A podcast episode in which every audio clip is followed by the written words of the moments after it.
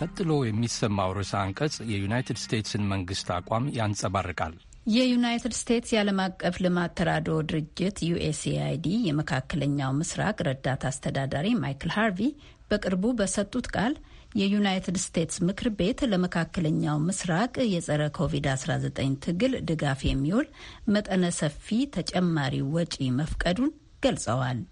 ዩናይትድ ስቴትስ በዩኤስኤአይዲ በውጭ ጉዳይ ሚኒስቴር በኩል ለመካከለኛው ምስራቅ የኮቪድ-19 ምላሽ እስካሁን ከ205 ሚሊዮን ዶላር በላይ ወጪ አድርጋለች። ይህም ዩናይትድ ስቴትስ እስካሁን በዓለም ዙሪያ ለጸረ ኮቪድ-19 ትግል የሰጠችው አንድ ነጥብ አምስት ቢሊዮን ዶላር ድጋፍ አካል መሆኑን ርዕሰ አንቀጹ ጨምሮ አስረድቷል።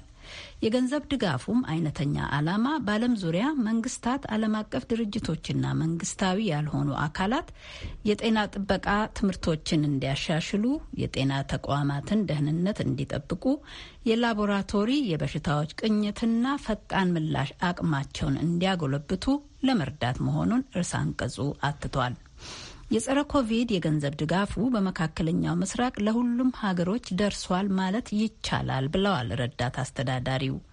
የሊቢያ፣ የየመን፣ የኢራቅና የሶሪያ ግጭቶች የክልሉ ሀገሮች ላይ ከፍተኛ ጫና ያሳደሩባቸው ይሁን እንጂ ሀገሮቹ የጤና ጥበቃ ተቋሞቻቸው በጸረ ኮቪድ ምላሽ እጅግ በጣም የተዋጣ ክንዋኔ አስመዝግበዋል ሲሉ ባለስልጣኑ ማይክል ሃርቪ አስረድተዋል።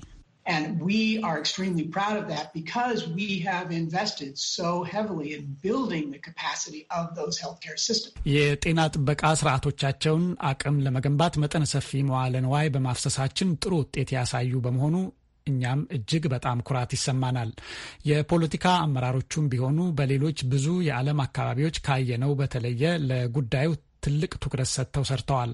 አሁን የሚያሳስበን በኮቪድ-19 ምክንያት እንቅስቃሴዎች በመዘጋታቸው የተነሳ ሊያስከፍል የሚችለው ኢኮኖሚያዊ ዋጋ ነው። ፈጥነው አገግመው የኢኮኖሚ እድገቱን ለመመለስ እንዲችሉ ለማድረግ እንዴት ነው የምንችለው? ኮሮና ቫይረስ መዛመቱን በጀመረበት ጊዜ ዩናይትድ ስቴትስ የእርዳታ እጇን ዘርግታ ለመቀበል ፈቃደኛ ሳትሆን የቀረች አንዲት ሀገር ብቻ መሆኑን የልማት ተራድኦ ድርጅት የመካከለኛው ምስራቅ ረዳት አስተዳዳሪው ሃርቪ ገልጸዋል።. It is tragic and heartbreaking how hard the Iranian people were hit by COVID. ኢራን እምቢ ብላለች። የኢራን ሕዝብ በኮቪድ ምክንያት የደረሰበት ከባድ ጉዳት እጅግ በጣም የሚያሳዝን ነው። በአገሪቱ በብዛት አረጋውያን፣ ጎልማሶችና ልጆች አብረው አንድ ላይ ይኖራሉ። በዓለም ዙሪያ በወረርሽኙ በከባዱ የተመቱት በዚህ መልክ የሚኖሩ ቤተሰቦች መሆናቸውን እየሰማን ነው። ስለዚህ እኛም ሁኔታውን እንከታተላለን፣ ለመርዳትም ዝግጁነታችንን እንቀጥላለን። የዩናይትድ ስቴትስ መንግስት ለዓለም አቀፍ የጸረ ኮቪድ-19 ምላሽ 20 ነጥብ አምስት ቢሊዮን ዶላር መድበዋል። ወረርሽኙን ለመዋጋት የሚደረጉ ጥረቶችን መምራቱን ለመቀጠልም ቁርጠኝነቱ ይቀጥላል ያለው ርዕሰ አንቀጹ የረዳት የዩኤስኤአይዲ አስተዳዳሪው ሃርቪ ዩናይትድ ስቴትስ ምንጊዜም ቢሆን ለተቸገሩ ደራሽ ነች ሲሉ የተናገሩትን ጠቅሶ ጽሑፉን አጠናቋል። ቀደም ሲል የሰማችሁት ርዕሰ አንቀጽ የዩናይትድ ስቴትስን መንግስት አቋም የሚያንጸባርቅ ነበር።